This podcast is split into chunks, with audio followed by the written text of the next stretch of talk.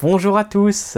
Aujourd'hui, je voulais vous parler d'une erreur récurrente chez les apprenants en français, qui est de vouloir attendre d'être de niveau intermédiaire ou d'avoir des bases vraiment solides en français avant de s'entraîner à parler avec des natifs, avant de travailler l'expression orale.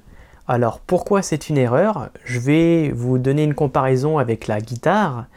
C'est comme si vous vouliez apprendre à jouer de la guitare et que vous vous disiez, eh bien avant d'essayer de jouer un accord et d'enchaîner trois ou quatre accords à la suite, je vais regarder une centaine de tutoriels YouTube qui m'expliquent comment jouer les accords.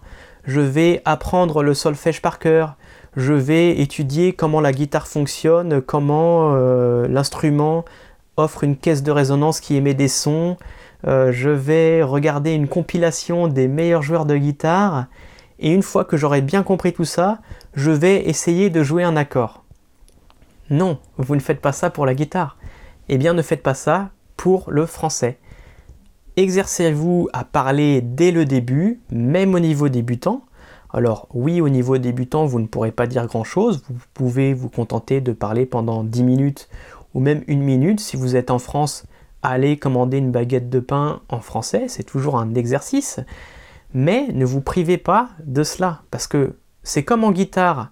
Au début, on s'entraîne à jouer des accords, on va faire une fausse note et c'est pas grave.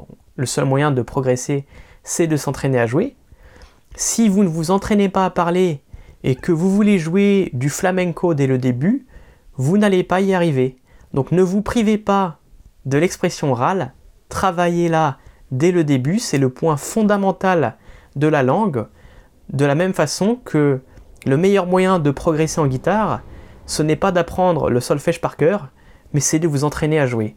Donc c'est tout pour aujourd'hui, j'espère que cette vidéo vous a plu. Si c'est le cas, pensez à mettre un pouce bleu ou un commentaire et je vous dis à très bientôt pour une prochaine vidéo. Salut